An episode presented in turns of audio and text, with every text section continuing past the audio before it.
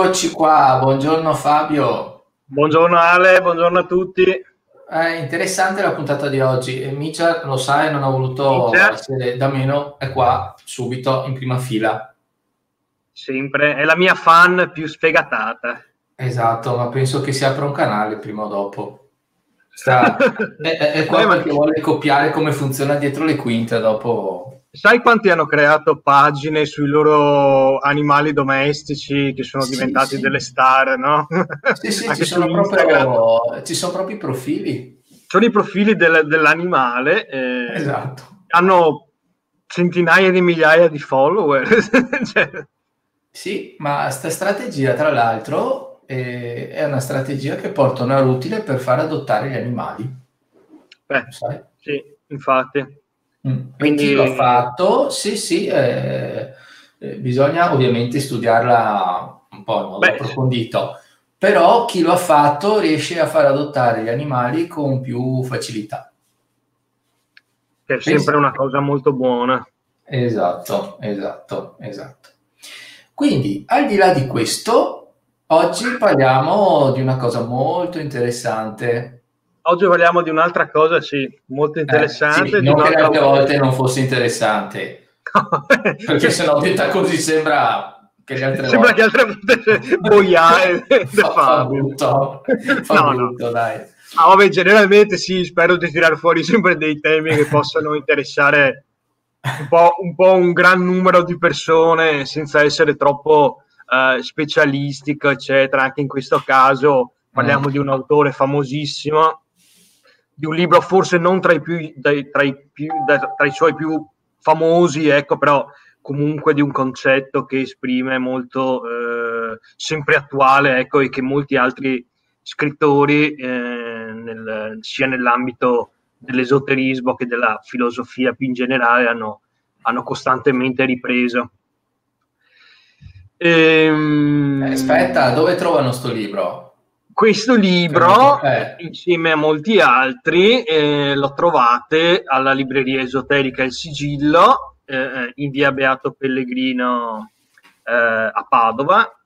Qui sotto c'è anche il nostro eh, sito con il catalogo e lo shop eh, che sta andando a, ormai abbiamo attivato e che sta funzionando sempre meglio. Ci sono anche i buoni per da, da, poter acquistare online per eventuali regali a, a, persone magari di cui non conoscete i gusti letterari, però in modo tale che possano loro stesse scegliersi il, eh, il testo a cui sono più interessati. Certo. Bene, adesso parlo, indico anch'io cosa faccio perché altrimenti Presentati. mi presento, buongiorno.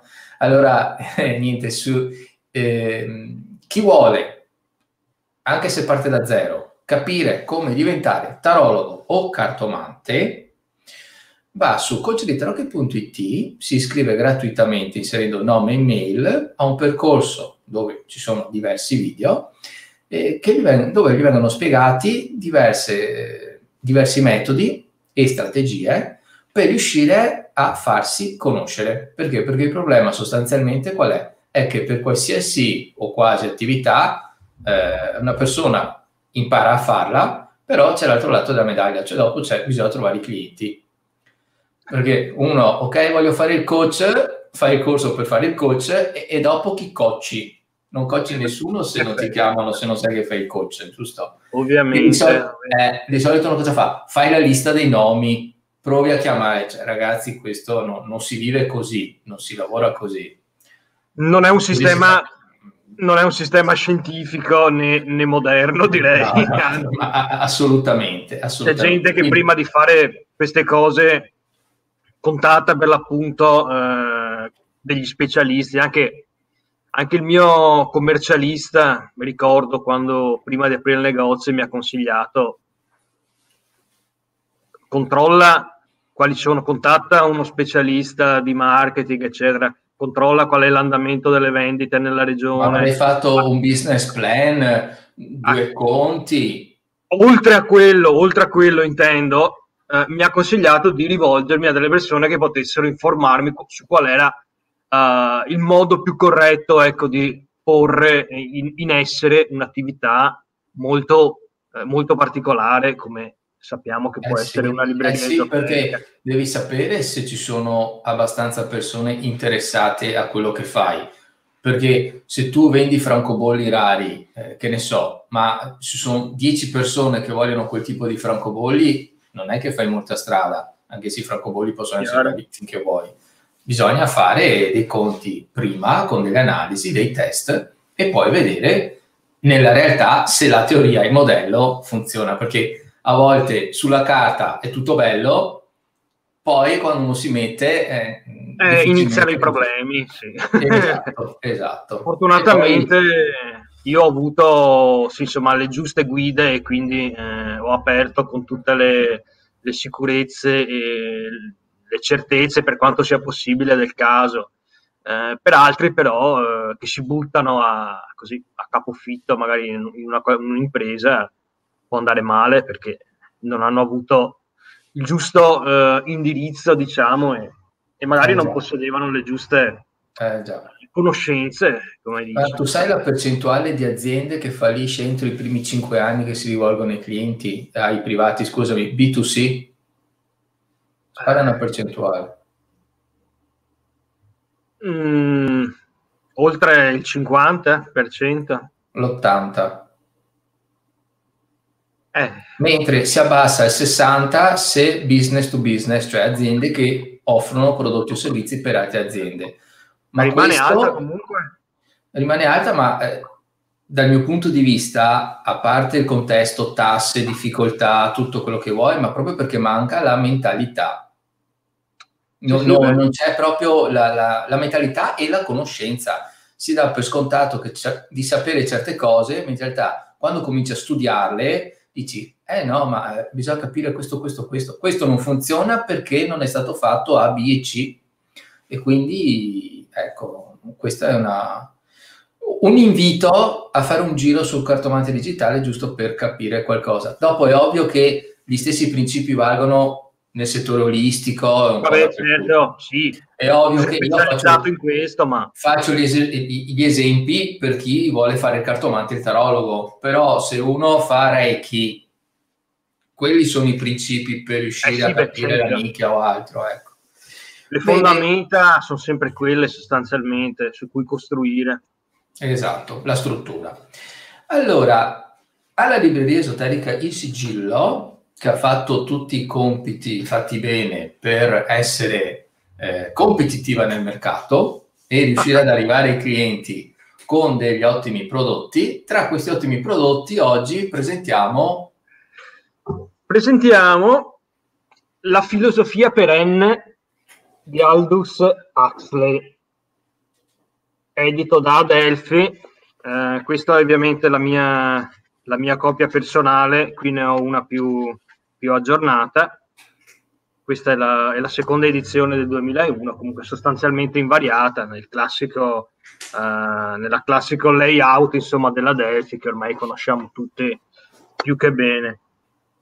Huxley, un autore che non avrebbe nemmeno bisogno di molte presentazioni, ma, eh, ma gliela facciamo lo stesso perché eh, è stato probabilmente uno degli intellettuali che ha eh, dato origine al, uh, al, pensiero moderno, alla struttura del pensiero moderno, proveniente tra l'altro da una famiglia importantissima in cui quasi tutti, eh, da, fino dalle, dalle, prime generazioni, sono stati eh, importanti nomi nelle, nelle scienze, nelle, nelle scienze eh, eh, ortodosse, nelle scienze umanistiche, e, però generalmente eh, quando si parla degli, degli Huxley ci si ricorda di Aldous, questo, questo personaggio eh, molto eh, eclettico negli interessi,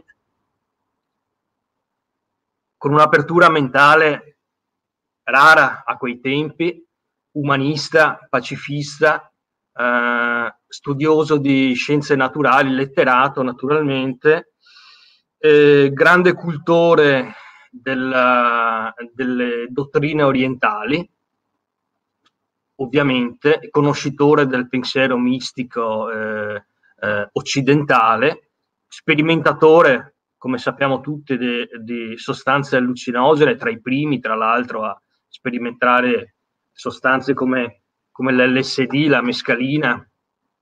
Tra l'altro c'è una, una mezza leggenda che ci dice che eh, forse ad introdurlo alla mescalina fu Alistair Crowley, il noto occultista, però ci sono varie, eh, varie interpretazioni di questo e conosciuto eh, per i suoi romanzi che eh, numerosi dei, dei quali eh, diciamo possono essere eh, accreditati al filone della fantascienza distopica se vogliamo.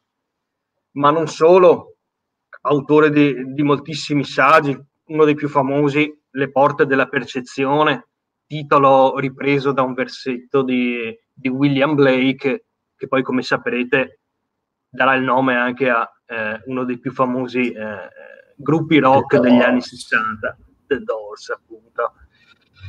E, e Jim Morrison, che lui stesso era una persona eh, molto colta, conosceva sia la, eh, ovviamente William Blake era uno dei suoi idoli letterari, ma conosceva eh, molto bene anche la, la produzione letteraria di, di Huxley il quale insegnò tra l'altro anche a, a Orwell, tanto per dirne una, eh, e che qui mh, probabilmente fu l'ispiratore anche di quel filone distopico eh, che Orwell poi mise, eh, mise in pratica nelle sue, nelle sue opere. Ricordiamo 1900, 1984. Per esempio, tanto per, ecco, tanto per dirne uno, non, non, lo avrebbe scritto probabilmente se non avesse avuto come professore, anche se per poco tempo, Aldous Huxley a, eh, a Cambridge, credo, se non vado errato. Comunque, eh, poco importa. Fatto sta che Huxley a, a, a, livello intellettuale è stato, direi, il ponte tra eh, gli inizi del Novecento e la controcultura che poi andrà a svilupparsi dagli anni 60 in poi. Eh, sperimentatore, eh, psiconauta e, e, di conseguenza eh, citatissimo e, e, che ha ispirato eh, un'infinità di, di, letterati e di, di sperimentatori, di, diciamo così, alternativi che in quegli anni hanno avuto insomma, il, loro, eh, il loro più grande fiorire.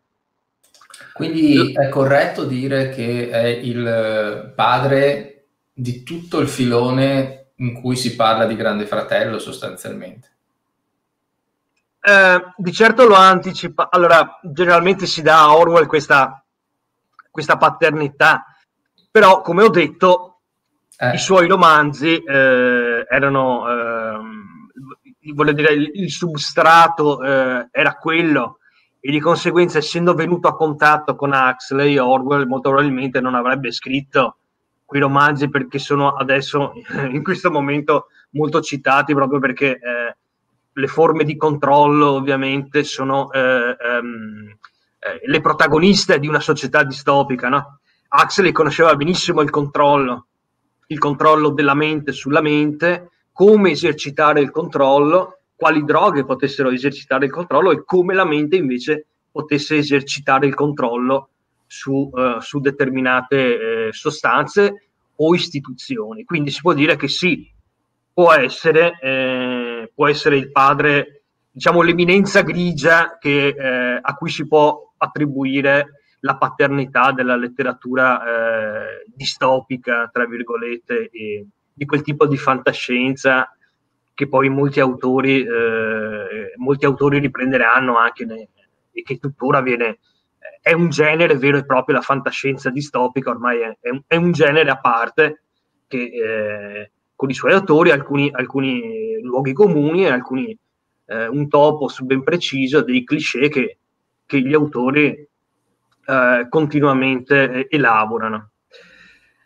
La filosofia perenne è però un testo eh, nel quale Huxley esprime tutta, eh, tutto il suo amore per il misticismo sostanzialmente la, l'espressione stessa, filosofia perennis, è stata usata per la prima volta da Leibniz, anche lui senza bisogno di, di grandi presentazioni, ma che cosa indica? Indica eh, eh una, comunità, una sorta di eh, comunitarismo mistico all'interno delle tradizioni eh, religiose e spirituali di tutto il mondo, cioè un uh, filo conduttore che sottostà ad ogni manifestazione dello spirituale nella, nella cultura umana. Ecco.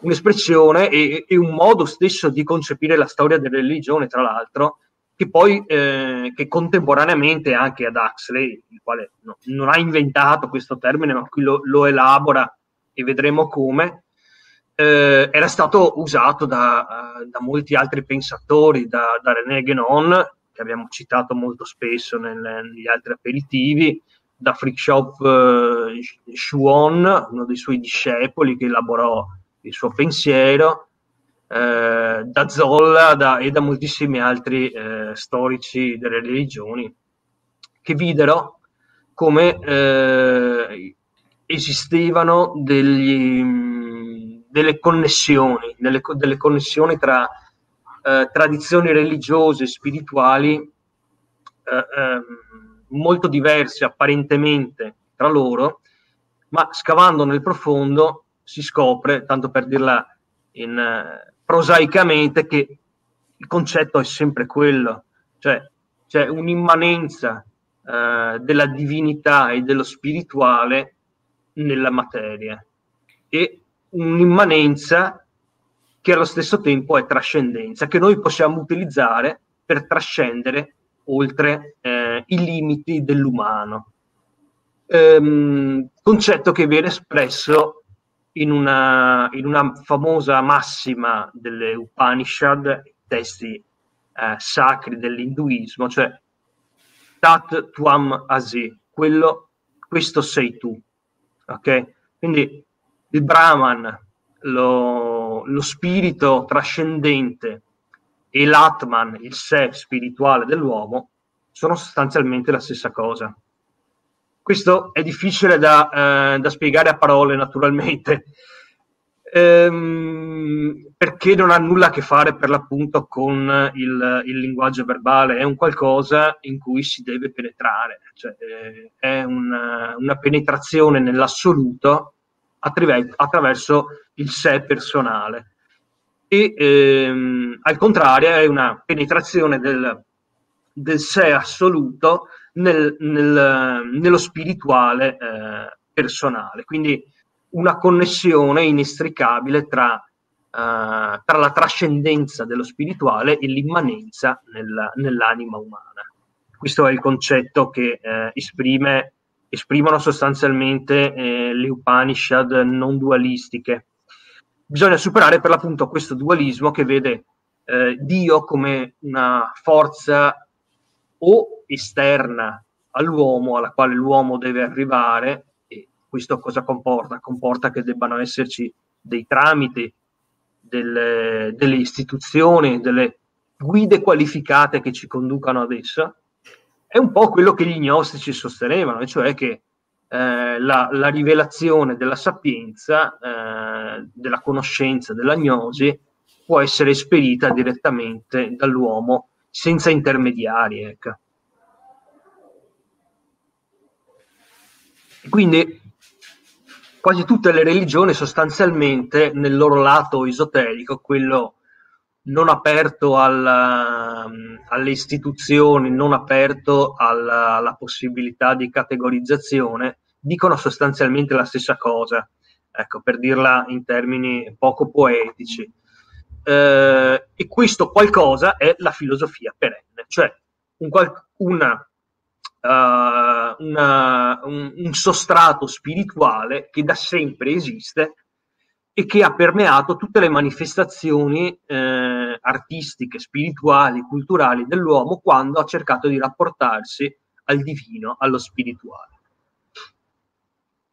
Per fare questo, eh, Huxley, eh, questo è un libro sostanzialmente di citazioni, citazioni da, dai più grandi mistici eh, occidentali, Meister Eckhart, eh, San Francesco, eh, i filosofi greci, i filosofi neoplatonici, eh, dalle, mh, dalle scritture indù, la Bhagavad Gita, le Upanishad già citate, il Ramayana, fino ad arrivare all'estremo oriente con Chuang Tzu, con, uh, con il Tao Te Ching, proprio per dimostrarci, attraverso citazioni di questi testi sacri, che sostanzialmente eh, non, è importan- non, è importante qual è la, ehm, la, manifestazione, la guida che scegliamo di utilizzare per accedere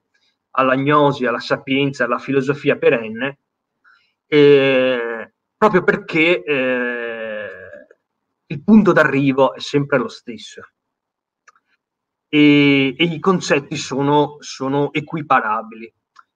E questo secondo me ha una, una valenza importantissima in ambito sociale che noi, che noi tendiamo a, a, dimenticare perché le guerre di religione esistono ancora, le, la politica è influenzata dalle religioni e viceversa.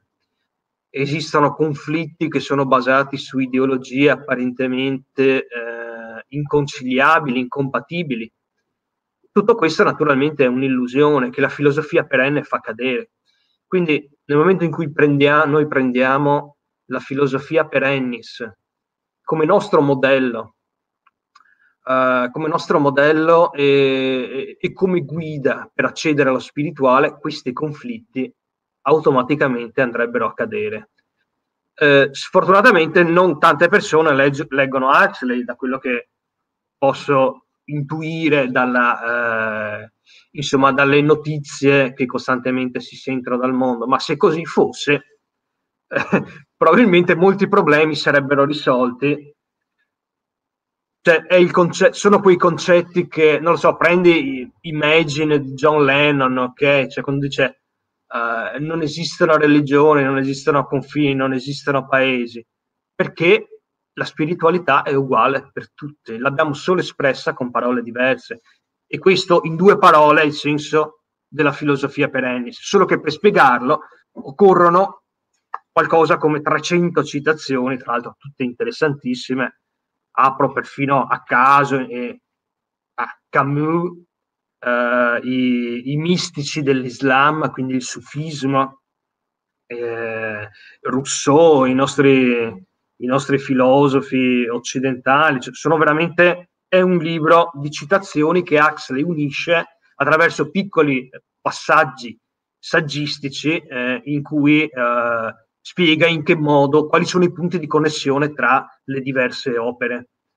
Quindi non soltanto un, un saggio, ma anche un, uno spunto, perché la persona legge, coglie una citazione e poi può andare a ricercarsi l'opera da cui è tratta e leggerla integralmente, capita? Scusate, faccio una svappata. Sì, eh, ci sono dei conflitti anche perché non sono principi da eh, capire con la mente, sono principi che devono essere consapevolizzati sostanzialmente e messi in pratica perché sapere una cosa è un discorso, esserne consapevoli eh, stiamo parlando di altri sport sostanzialmente. Sicuramente la, l'approccio teorico lascia lascia sempre il tempo che trova. Eh, adesso io non ho la pretesa eh, così la, che una persona per entrare in questo ordine di idee debba leggere tutte le opere che sono citate da Huxley, che vabbè, aveva una cultura eccezionale, eh, era sicuramente un dotto. Ehm, e, e leggere quindi di conseguenza tutte le opere citate, però a seconda della propria indole e della propria inclinazione artistica, intellettuale, culturale, una persona può ricercare quale sia la sua via non soltanto uh, nei testi, ma anche nella pratica di vita vera e propria, mettere in pratica ciò che, eh, ciò che leggiamo eh, al fine di migliorare la nostra vita e i nostri rapporti con, con il prossimo. Eh, questo naturalmente è facile da dire a parole, poi nella, so- nella nostra società così complessa iniziano ad entrare in gioco eh, infiniti interessi che però hanno poco a che fare con la filosofia per Ennis, perché la filosofia per Ennis eh, sostanzialmente eh, se ne frega del, dell'economia mondiale, se ne frega dei, dei beni materiali, eh, ad essa non interessa nulla perché è un qualcosa che esiste da prima che esistesse la cultura umana stessa, voglio dire, è l'immanenza dello spirituale nella natura. Ora, il fatto che noi abbiamo brutalizzato e distrutto la natura e che continuiamo a farlo inconsciamente, inconsapevolmente, spesso anche eh, coscientemente, eh, non significa assolutamente eh, nulla. L'immanenza dello spirituale non può essere cancellata.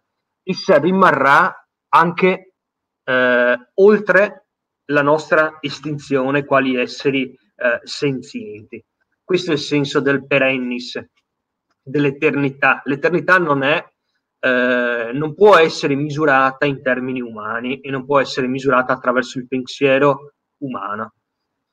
Di conseguenza non può nemmeno essere eh, scritta in un saggio, questa è soltanto una collage di testi, di testi sacri, testi che Huxley ha amato nel corso dei suoi studi e che però mi sento di dire nel corso della sua vita ha applicato anche perché una, una, persona che si era data al pacifismo in quegli anni, che si era data uh, all'umanitarismo uh, in quegli anni, era, era, veramente rara. Adesso non è così difficile sentire di uh, organizzazioni umanitarie, non è così difficile sentire di persone che si considerano dei pacifisti e che vorrebbero propugnare un, questo tipo di, di mentalità.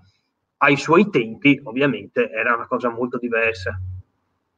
Ed è poi il motivo per cui Huxley ha, fo- ha mm, fornito, diciamo così, quella connessione con, eh, con, il movimento hippie, con, uh, con, la controcultura degli anni 60, con i beat prima de, degli hippie e con tutte quelle forme eh, non tradizionali di cultura che ci hanno insegnato eh, che al di là delle teorie, al di là del tomismo, al di là del, dello studio accademico, esistevano altre realtà, realtà piene di, di poesia, realtà eh, fatte dalla, dalla, vita quotidiana delle persone, eh, che potevano essere trasposte in modo eh, poetico e messe a, a disposizione di tutti. Ecco.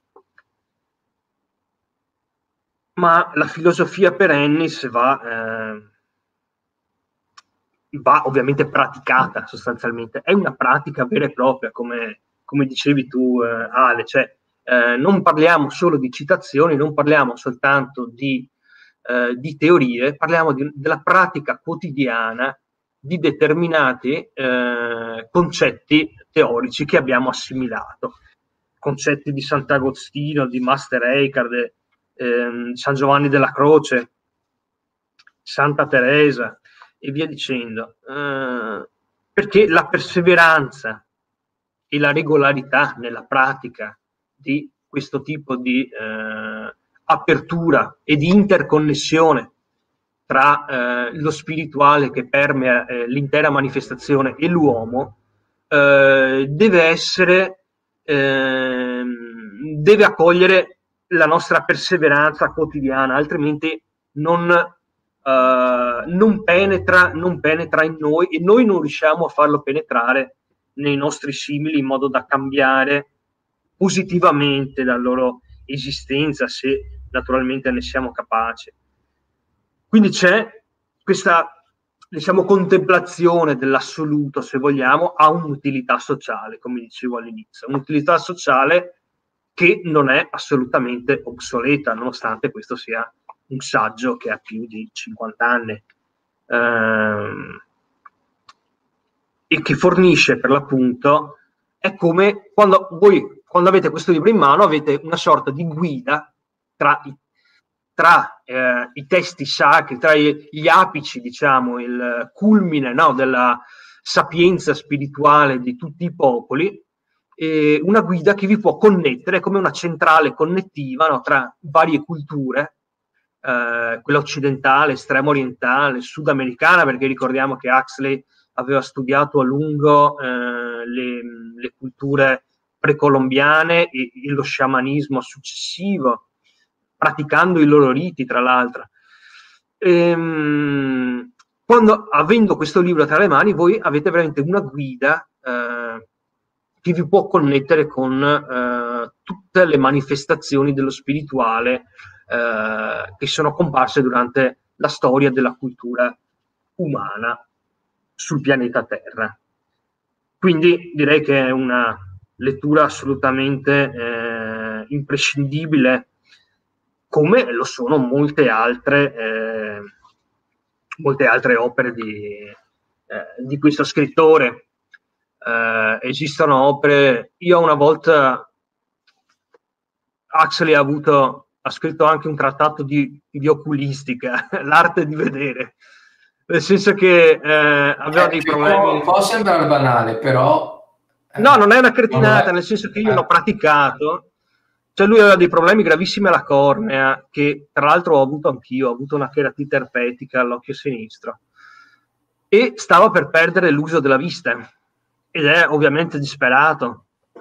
Aveva, credo, sui 40 anni, quindi era nel pieno ancora dei, dei suoi studi e sue, della sua voglia di imparare. Un uomo che eh, fagocitava libri eh, come un blob, insomma, disperato, si mette nelle mani di questo eh, medico, Bates, se non vado errato, che gli consiglia degli esercizi eh, da compiere. infatti te lo volevo nominare perché eh, Bait, strategia Bait, dopo hanno creato il metodo Bait. Bates. Ah, quindi ho imbroccato anche il nome. Eh, guarda, guarda, vedi, vedi? Questi sono gli occhiali con i fori.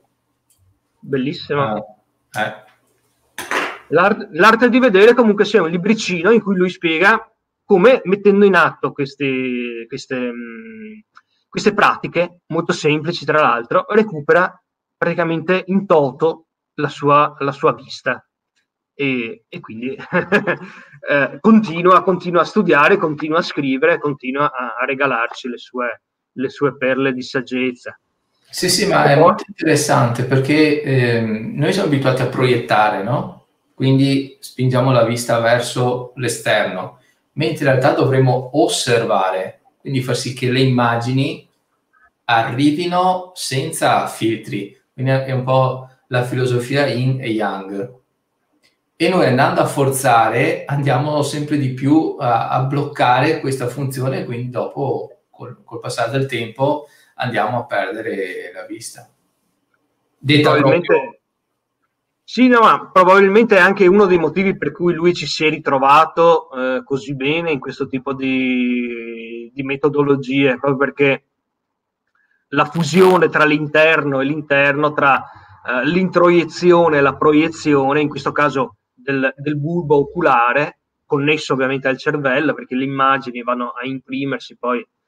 Eh, lui era già dentro alle dottrine orientali, quindi deve averlo, mi immagino che abbia messo in pratica queste, eh, questi esercizi eh, con un fervore, no? probabilmente anche eh, eh, illuminato spiritualmente come era nel suo stile, eh, deve averli presi come un esercizio spirituale, che poi è stato anche il motivo probabilmente per cui so- hanno avuto un successo su di lui eh, così, così grande.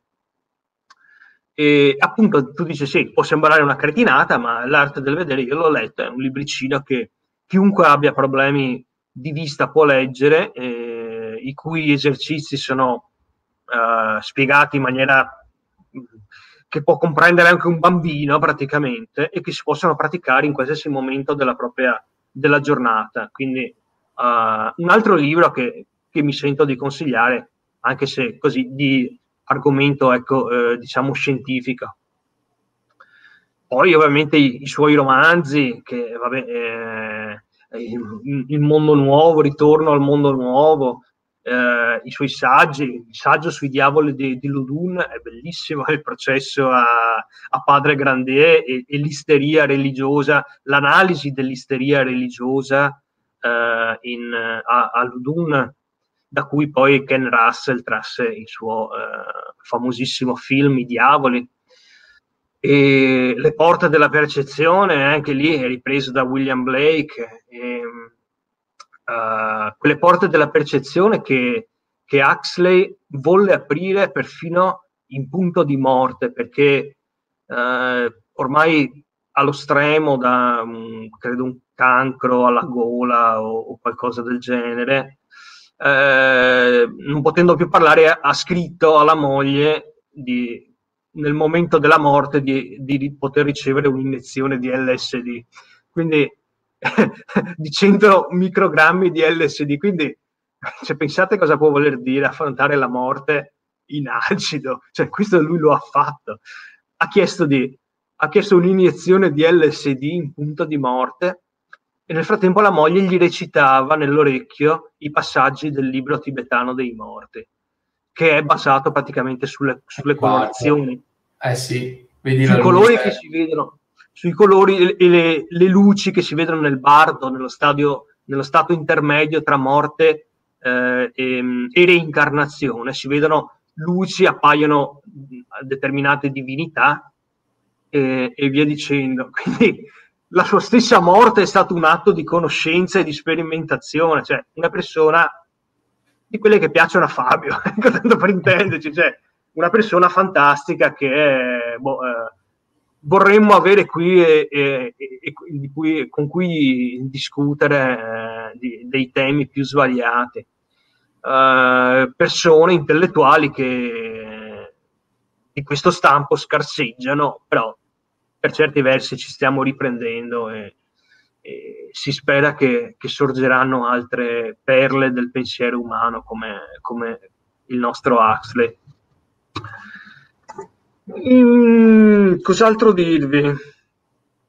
Io sul libro, a parte il fatto che, eh, come ho detto, potrebbe fornirvi, eh, potrebbe essere una guida anche per andare nelle librerie a richiedere i testi citati, tra l'altro. Sì, infatti stavo dicendo diventa tipo una bussola. Eh, potrebbe essere una bussola per orientarsi anche nelle librerie di settore. A questo mm-hmm. in effetti eh, eh, ci penso soltanto adesso, perché una persona entra in una libreria come la mia, poniamo, la mia libreria è strutturata per macro settori e sottosezioni, c'è la sezione orientale che sta lì, è una persona, avendo letto eh, il libro di Axel, La filosofia perenne, eh, potrebbe venire qui con del, dei testi o delle citazioni e richiedere poi quei, quei libri in modo tale da, da leggerli integralmente, l'Upanishad, la Bhagavad Gita, il Ramayana, il Mahabharata, eh, eh, i testi, il libro tibetano dei morti, che anche qui è citato, Oppure per metterti alla prova potrebbe citarti, una e tu devi capire chi l'ha detta. Sì, questo sarebbe un po' da bastardi, onestamente, però c'è chi lo fa, c'è chi viene qui anche con... Generalmente me la cavicchio, cioè fino adesso sono riuscito a tenere testa anche ai clienti più, più colti. Eh che poi è anche un piacere, onestamente, voglio dire, quando viene un cliente che non è uno sprovveduto, sa cosa vuole e vuole vedere se anche tu sai, diventa un, un passaggio di idee senza competizione, perché io non credo nella competizione, Ale, cioè, mm-hmm. e non è, non è per quello che sono qui. Diventa, diventa una sfida, una sfida intellettuale, però in positivo, non è sapere eh, cioè eh, capire chi, chi, ne sa di più e imparare l'uno dall'altro, che poi è il senso della filosofia per Ennis, cioè, tra l'altro, imparare l'uno dall'altro, tu musulmano, eh, che musulmano aperto anche alla mistica, per esempio, dell'Islam, al sufismo, vedi quanti punti in connessione ci sono con con uh, la, il misticismo uh, tedesco del Seicento, ad esempio, vedi quanti punti di connessione ci sono con, uh, con i filosofi, con i nostri filosofi, con i nostri Kant, con i nostri Hegel, eccetera. E via via avanti in un continuo interscambio che dovrebbe essere lo scopo del, del perché siamo qui, voglio dire, cioè la cultura non ha altri scopi, non ha scopi di eh, dominio, non ha scopi di competizione, non è una gara a chi ha la verità più vicina al divino, a chi riesce ad avvicinarsi di più alla conoscenza, perché non c'è la vicinanza e lontananza sono termini spaziali che cadono davanti alla filosofia per Ennis, perché essa è già in noi. È già in noi, l'abbiamo solo espressa con parole diverse. E questo secondo me è uno dei motivi per cui la cultura esiste, o quantomeno dovrebbe. Mm-hmm, certo, certo. Va bene, direi che per oggi abbiamo, abbiamo dato, no? Eh, quanto stiamo? O devi aggiungere qualcosa? 40, 40 minuti. Vabbè, dai, diciamo che siamo dentro. Eh, io niente, spero solo di avervi intrigato come al solito un altro po', ha fornito degli spunti certo. uh, intellettuali e delle, così, anche dei consigli di, di, lettura come facciamo sempre. Certo, per chi vuole può andare su, sui negozi specializzati o sul marketplace più famoso qui in Europa e negli United States, sapete benissimo qual è.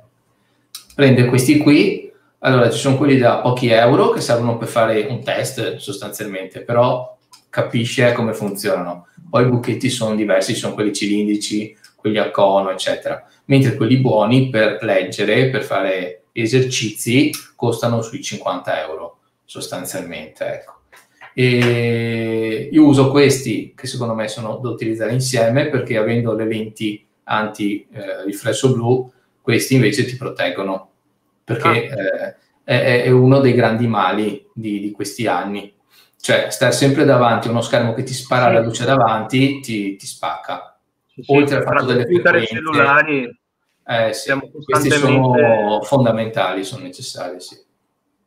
Ecco. Dovrebbero essere eh, sono tutti retroilluminati gli schermi, quindi ci sparano una, una, luce che va a alterare anche le, le nostre onde cerebrali. Tant'è vero che eh, sì molti come cura per l'insonnia eh, consigliano proprio di non mettersi davanti a schermi luminosi eh, prima di andare a letto perché modificano l'andamento delle nostre onde delle frequenze, cerebrali, sì. delle frequenze cerebrali. Però l'arte, l'arte, di vedere, sempre edito da Adelphi, anche sottolineo, potrebbe essere un altro, un'integrazione che parla di tutt'altro, ma potrebbe essere utile agli orbi come noi. le persone che hanno problemi eh, nel vedere, perché il vedere è un'arte per l'appunto. Certo, certo. Ok, allora noi salutiamo tutti, anche le persone che ci vedranno poi in, in registrazione. E premettiamo che stiamo definendo un incontro con più persone, con più esperti per quanto riguarda eh, le connessioni, il channeling perché io ne voglio capire qualcosina di più. Ovviamente, come la mia natura, farò l'avvocato del diavolo, quindi dovrò... Ah beh, ci vorrà. È un sì. argomento complesso. Sì, perché se no, secondo me andiamo su, su, su, pianeti un po' troppo strani, quindi sai, io sono mentale, quindi... Eh. Vedremo e... come va a finire. Dai, dai. Dove finiamo? esatto, esatto, esatto se finiamo verso l'unione spirituale o verso la guerra galattica. No, dai, sto Ah, cioè, penso io che sono un pacifista, vai tranquillo. Esatto, dai. Ok, dai, va benissimo. No, farò il moderatore, farò il moderatore. Bella. E allora niente, mi fa piacere sta cosa qua che faremo prima o dopo, spero prima che dopo, e noi ci vediamo allora lunedì prossimo sul podcast alle 21.30 con Arcani nella notte e invece così in versione video eh, giovedì prossimo sempre alle 3 con un altro testo, giusto Fabio? Esatto, altrettanto ecco. interessante, non vi anticipo nulla. Esatto, quindi salutiamo tutti con aperitivo dei tarocchi che è l'unico aperitivo, senti che frasetta, dove si beve il tè, la tisana. è 3 del pomeriggio, ecco. Bene dai, ok. Ciao a tutti, ciao Paolo. Ciao, ciao Ale, ciao a tutti, grazie. Ciao, ciao.